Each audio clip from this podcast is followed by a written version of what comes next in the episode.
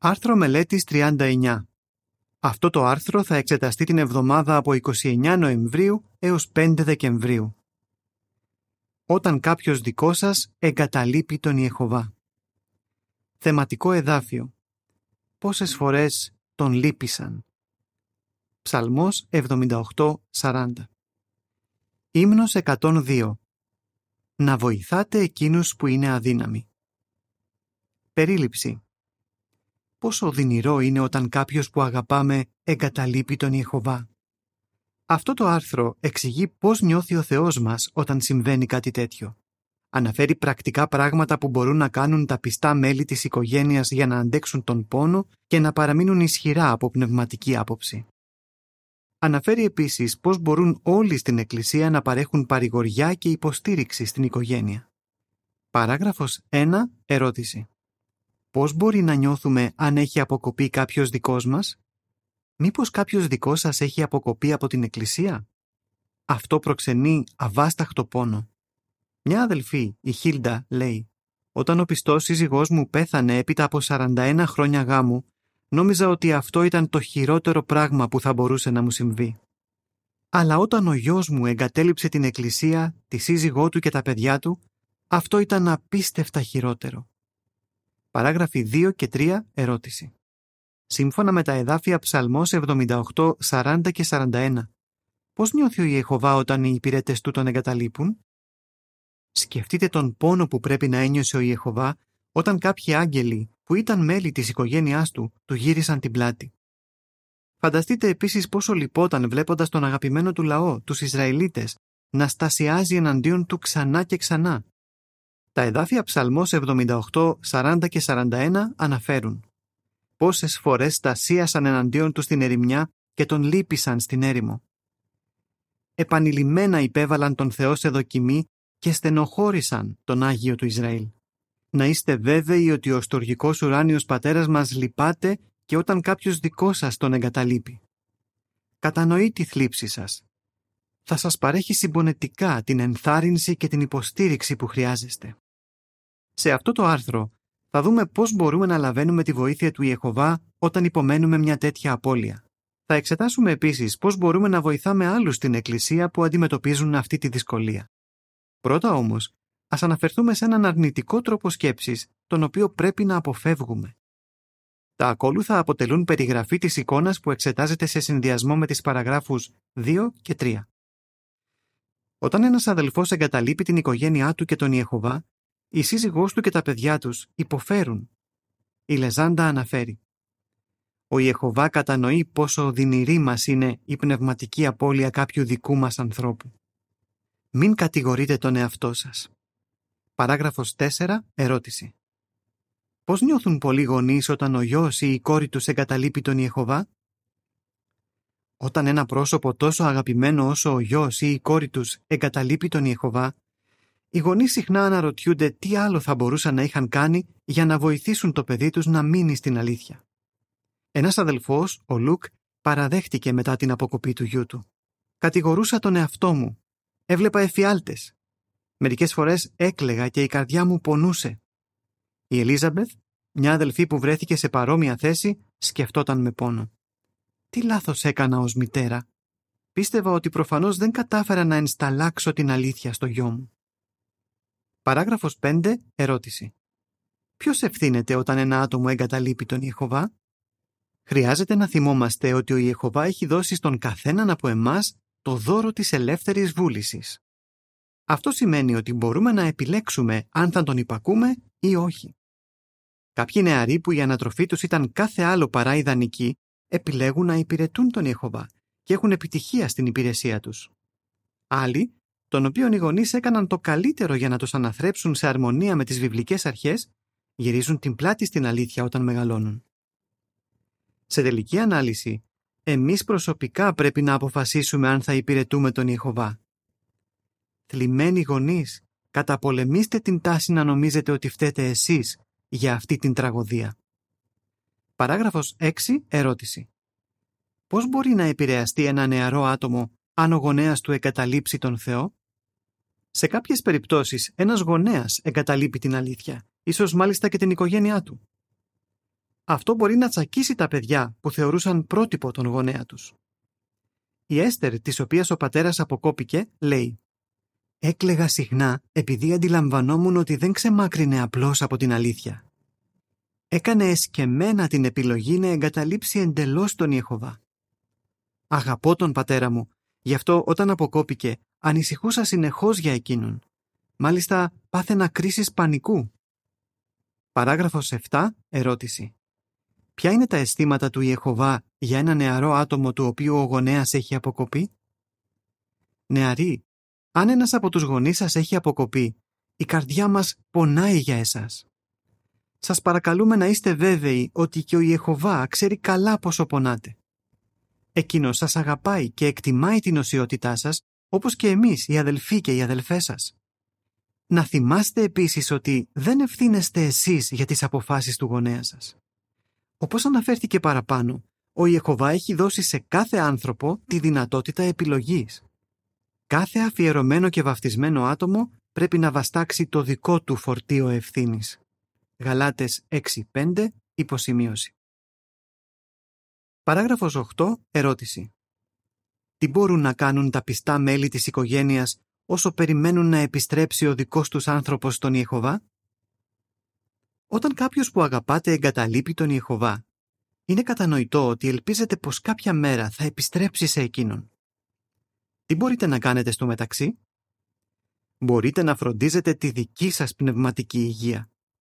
Με αυτόν τον τρόπο θα δίνετε το καλό παράδειγμα στα άλλα μέλη της οικογένειάς σας, ίσως ακόμα και στο αποκομμένο μέλος. Θα αποκτήσετε επίσης την αναγκαία δύναμη για να αντέξετε τα οδυνηρά σας συναισθήματα. Ας δούμε κάποια πρακτικά βήματα που μπορείτε να κάνετε. Τα ακόλουθα αποτελούν συμπληρωματικές πληροφορίες. Επιστρέψτε στον Ιεχωβά. Μια μητέρα λέει «Η ελπίδα μου για τον αποκομμένο γιο μου συνοψίζεται στα λόγια του εδαφίου Ισαΐας 55.7. Ας επιστρέψει στον Ιεχωβά, ο οποίος θα τον ελεήσει, στον Θεό μας, γιατί αυτός θα συγχωρήσει άφθονα. Αν έχετε εγκαταλείψει τον Ιεχωβά, όσο συντομότερα επιστρέψετε, τόσο πιο ευτυχισμένοι θα είστε. Καθώς παρατηρείτε τα παγκόσμια γεγονότα, γίνεται προφανές ότι ο Αρμαγεδόν πλησιάζει γοργά και μπορεί να έρθει ανα πάσα στιγμή. Επίσης, η ζωή σε αυτό το σύστημα είναι σύντομη και αβέβαιη. Κανείς μας δεν μπορεί να ξέρει αν θα ζει αύριο. Το ειδικό βιβλιάριο «Επιστρέψτε στον Ιεχωβά» λέει «Να είστε βέβαιοι ότι ο Ιεχωβά θα σας στηρίζει καθώς θα επιστρέφετε σε Αυτόν. Θα σας βοηθήσει να τα βγάλετε πέρα με την ανησυχία, να υπερνικήσετε τα πληγωμένα αισθήματα και να βρείτε την ειρήνη διάνοιας και καρδιάς που προέρχεται από μια καθαρή συνείδηση τότε μπορεί να νιώσετε και πάλι την επιθυμία να υπηρετείτε τον Ιεχωβά μαζί με τους ομοπίστους σας. Επιστρέφουμε στο άρθρο. Πώς μπορείτε να παραμείνετε πνευματικά ισχυροί; Παράγραφος 9. Ερώτηση. Με ποιους τρόπους μπορείτε να αντλείτε δύναμη από τον Ιεχωβά; Να τηρείτε ένα καλό πνευματικό πρόγραμμα. Είναι ζωτικό να συνεχίσετε να ενισχύετε τον εαυτό σας και τα άλλα μέλη της οικογένειάς σας. Πώς μπορείτε να το κάνετε αυτό; Να αντλείτε δύναμη από τον Ιεχωβά, διαβάζοντας τακτικά τον Λόγο του Θεού μες στοχασμό και παρακολουθώντας τις συναθρήσεις.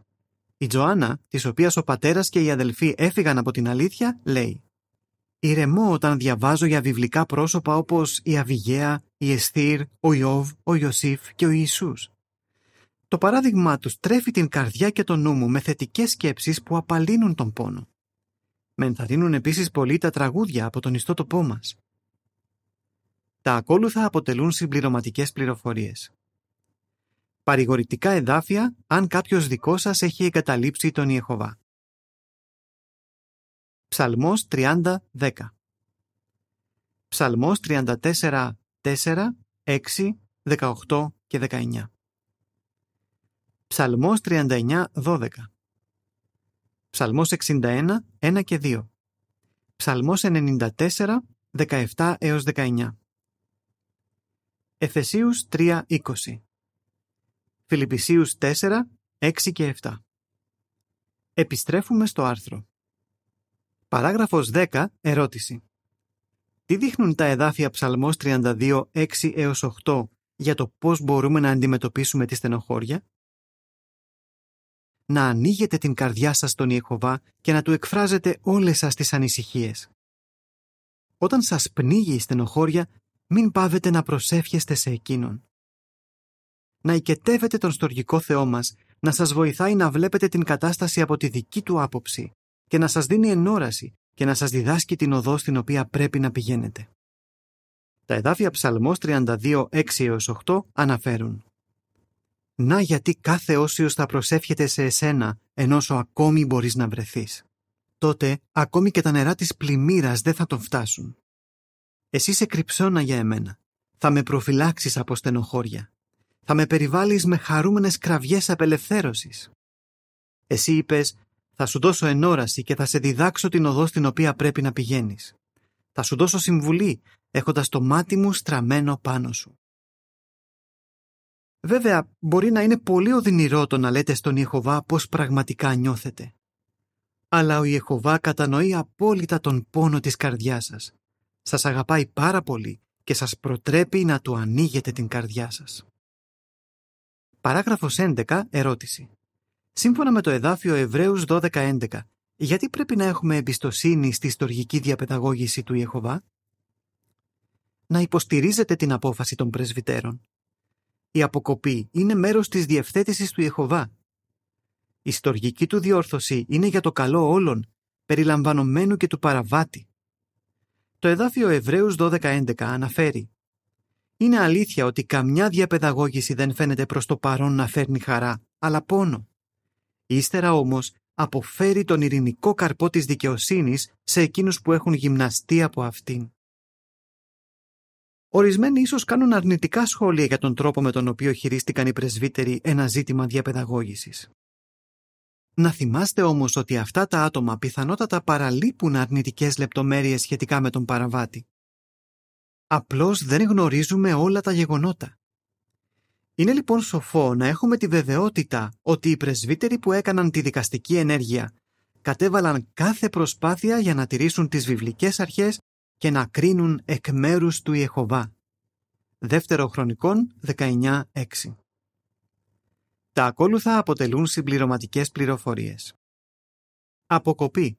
Ιστορική διαπαιδαγώγηση του Ιεχωβά σε δράση. Πώς αντανακλά η διευθέτηση της αποκοπής την αγάπη του Θεού; Πρώτον, η αγάπη υποκινεί τους πρεσβυτέρους να καταβάλουν κάθε προσπάθεια για να βοηθούν τους παραβάτες. Ένας χριστιανός αποκόπτεται μόνο αν συντρέχουν δύο παράγοντες. Έχει διαπράξει σοβαρή αμαρτία και δεν έχει μετανοήσει. Δεύτερον, η αποκοπή προστατεύει την Εκκλησία. Ο αμετανόητος αμαρτωλός μοιάζει με κάποιον που έχει μια πολύ μεταδοτική ιογενή λίμωξη και πρέπει να μπει σε καραντίνα για να μην αρρωστήσουν και άλλοι. Τρίτον, η αποκοπή μπορεί να οθήσει έναν αμαρτωλό να μετανοήσει. Πολλοί που αποκόπηκαν ταρακουνήθηκαν και συνήλθαν με αποτέλεσμα να επιστρέψουν αργότερα στον Ήχοβα. Τέταρτον, όταν ένας μετανοημένος παραβάτης επιστρέφει, οι ουρανοί χαίρονται και η Εκκλησία τον καλοδέχεται. Επιστρέφουμε στο άρθρο. Παράγραφος 12. Ερώτηση. Ποια ωφέλη έχουν αποκομίσει μερικοί επειδή υποστήριξαν τη διευθέτηση του Ιεχωβά για διαπαιδαγώγηση; Υποστηρίζοντας την απόφαση των πρεσβυτέρων να αποκοπεί ο δικός σας άνθρωπος, μπορεί στην πραγματικότητα να τον βοηθήσετε να επιστρέψει στον Ιεχωβά. Η Ελίζαμπεθ παραδέχεται. Ήταν τρομερά δύσκολο να σταματήσουμε την οικογενειακή συναναστροφή με τον ενήλικο γιο μας. Αλλά αφού επέστρεψε στον Ιεχωβά, παραδέχτηκε ότι του άξιζε να αποκοπεί. Αργότερα εξέφρασε την εκτίμησή του για τα μαθήματα που πήρε. Αντιλήφθηκα την αξία της διαπαιδαγώγησης του Ιεχωβά. Ο σύζυγός της, ο Μάρκ, προσθέτει. Πολύ αργότερα, ο γιος μας μου είπε ότι ένας λόγος για τον οποίο ήθελε να επιστρέψει ήταν το ότι εμείς κάναμε ακριβώς αυτό που έπρεπε. Χαίρομαι πολύ που η Ιεχωβά μας βοήθησε να υπακούσουμε. Παράγραφος 13. Ερώτηση. Τι μπορεί να σας βοηθήσει να αντιμετωπίσετε τα οδυνηρά συναισθήματα; Να εκμυστηρεύεστε τα αισθήματά σας σε φίλους με κατανόηση να συναναστρέφεστε με όριμους χριστιανούς οι οποίοι μπορούν να σας βοηθήσουν να διατηρήσετε θετική στάση. Η Τζοάννα λέει «Μέσα στην καρδιά μου ένιωθα μοναξιά. αλλά το ότι συζητούσα με αξιόπιστους φίλους με βοήθησε να αντέξω. Τι γίνεται όμως αν κάποιοι στην εκκλησία σας λένε πράγματα που σας κάνουν να νιώθετε χειρότερα; Παράγραφος 14. Ερώτηση. Γιατί χρειάζεται να ανεχόμαστε ο ένας τον άλλον και να συγχωρούμε ο ένας τον άλλον ανεπιφύλακτα; Να είστε μακρόθυμοι με τους αδελφούς και τις αδελφές σας. Δεν είναι ρεαλιστικό να αναμένουμε ότι όλοι θα φέρονται πάντα με ιδανικό τρόπο. Όλοι είμαστε ατελείς. Γι' αυτό μην εκπλήσεστε αν κάποιοι δεν ξέρουν τι να πούν ή και άθελά τους κάνουν σχόλια που σας πληγώνουν. Να θυμάστε την ουθεσία του Αποστόλου Παύλου. Να ανέχεστε ο ένας τον άλλον και να συγχωρείτε ο ένας τον άλλον ανεπιφύλακτα, ακόμη και αν κανείς έχει αιτία για παράπονο εναντίον κάποιου άλλου. Κολοσαΐς 3.13 Μια αδελφή, της οποίας κάποιος συγγενής είχε αποκοπεί, εξηγεί ο Ιεχωβά με βοηθούσε να συγχωρώ τους αδελφούς που προσπαθούσαν να κάνουν το σωστό με ατελή τρόπο. Πώς μπορεί η Εκκλησία να βοηθάει τα πιστά μέλη της οικογένειας; Η Εκκλησία μπορεί να βοηθήσει. Παράγραφος 15. Ερώτηση. Τι μπορεί να βοηθήσει τα μέλη της οικογένειας κάποιου που αποκόπηκε πρόσφατα; Να περιβάλλεται με θέρμη και καλοσύνη τα πιστά μέλη της οικογένειας. Μια αδελφή, η Μίριαμ, παραδέχεται ότι την άγχωνε η προοπτική να πάει στη συνάθρηση μετά την αποκοπή του αδελφού της. Φοβόμουν τι θα έλεγαν οι άλλοι. Αλλά οι αδελφοί φέρθηκαν υπέροχα και συμμερίστηκαν τη λύπη μου χωρίς να σχολιάζουν αρνητικά τον αποκομμένο αδελφό μου. Χάρη σε αυτούς δεν ένιωθα μόνη στη θλίψη μου. Κάποια άλλη αδελφή θυμάται. Όταν αποκόπηκε ο γιος μας, αγαπητοί αδελφοί ήρθαν να μας παρηγορήσουν. Μερικοί ομολογούσαν ότι δεν ήξεραν τι να πούν έκλεγαν μαζί μου ή μου έγραφαν δύο λόγια. Με βοήθησαν απίστευτα. Παράγραφος 16. Ερώτηση. Πώς μπορεί η Εκκλησία να παρέχει διαρκώς υποστήριξη; Συνεχίστε να στηρίζετε τα πιστά μέλη της οικογένειας. Χρειάζονται την αγάπη και την ενθάρρυνσή σας τώρα περισσότερο από ποτέ. Κατά καιρούς, τα μέλη της οικογένειας αποκομμένων ατόμων έχουν νιώσει ότι έχουν αποκλειστεί και αυτά από τη συναναστροφή με την Εκκλησία. Μην επιτρέπετε να συμβαίνει αυτό. Τα νεαρά άτομα των οποίων οι γονείς έχουν φύγει από την αλήθεια χρειάζονται ιδιαίτερα έπαινο και ενθάρρυνση. Η Μαρία, της οποίας ο σύζυγος αποκόπηκε και εγκατέλειψε την οικογένεια, λέει: Μερικοί αδελφοί και αδελφές έρχονταν στο σπίτι μου για να μαγειρέψουν και να μας βοηθήσουν με την οικογενειακή μελέτη. Συμμερίζονταν τον πόνο μου και έκλεγαν μαζί μου. Με υπερασπίζονταν όταν κυκλοφορούσαν ψευδείς φήμες. Πραγματικά μου έδιναν φτερά Παράγραφος 17. Ερώτηση. Πώς μπορούν οι πρεσβύτεροι να παρέχουν συμπονετική υποστήριξη; Πρεσβύτεροι, να αξιοποιείτε κάθε διαθέσιμη ευκαιρία για να ενισχύετε τα πιστά μέλη της οικογένειας. Έχετε την ειδική ευθύνη να παρηγορείτε τους συλλάτρεις σας, τον οποίον κάποιο αγαπημένο πρόσωπο έχει εγκαταλείψει τον Ιεχωβά. Να παίρνετε την πρωτοβουλία να τους ενθαρρύνετε πριν και μετά τις συναθρήσεις. Να τους επισκέπτεστε και να προσεύχεστε για εκείνους να συνεργάζεστε μαζί τους στη διακονία ή να τους προσκαλείτε κάποιες φορές στην οικογενειακή σας λατρεία. Οι πνευματικοί ποιμένες χρειάζεται να δείχνουν στα θλιμμένα πρόβατα του Ιεχωβά τη συμπόνια, την αγάπη και την προσοχή που έχουν ανάγκη. Τα ακόλουθα αποτελούν περιγραφή της εικόνας που εξετάζεται σε συνδυασμό με την παράγραφο 17. Δύο πρεσβύτεροι έχουν έρθει για να δώσουν πνευματική ενθάρρυνση σε μια οικογένεια στην Εκκλησία. Η Λεζάντα αναφέρει η Εκκλησία μπορεί να παρέχει ιστορική υποστήριξη στα πιστά μέλη της οικογένειας.